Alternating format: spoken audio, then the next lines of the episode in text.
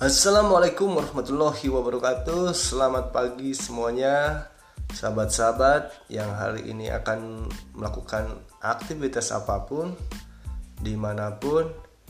Ya, Jangan lupa setelah uh, menyambut pagi kita isi dengan sarapan dulu Supaya badan kita fit kalau sarapan.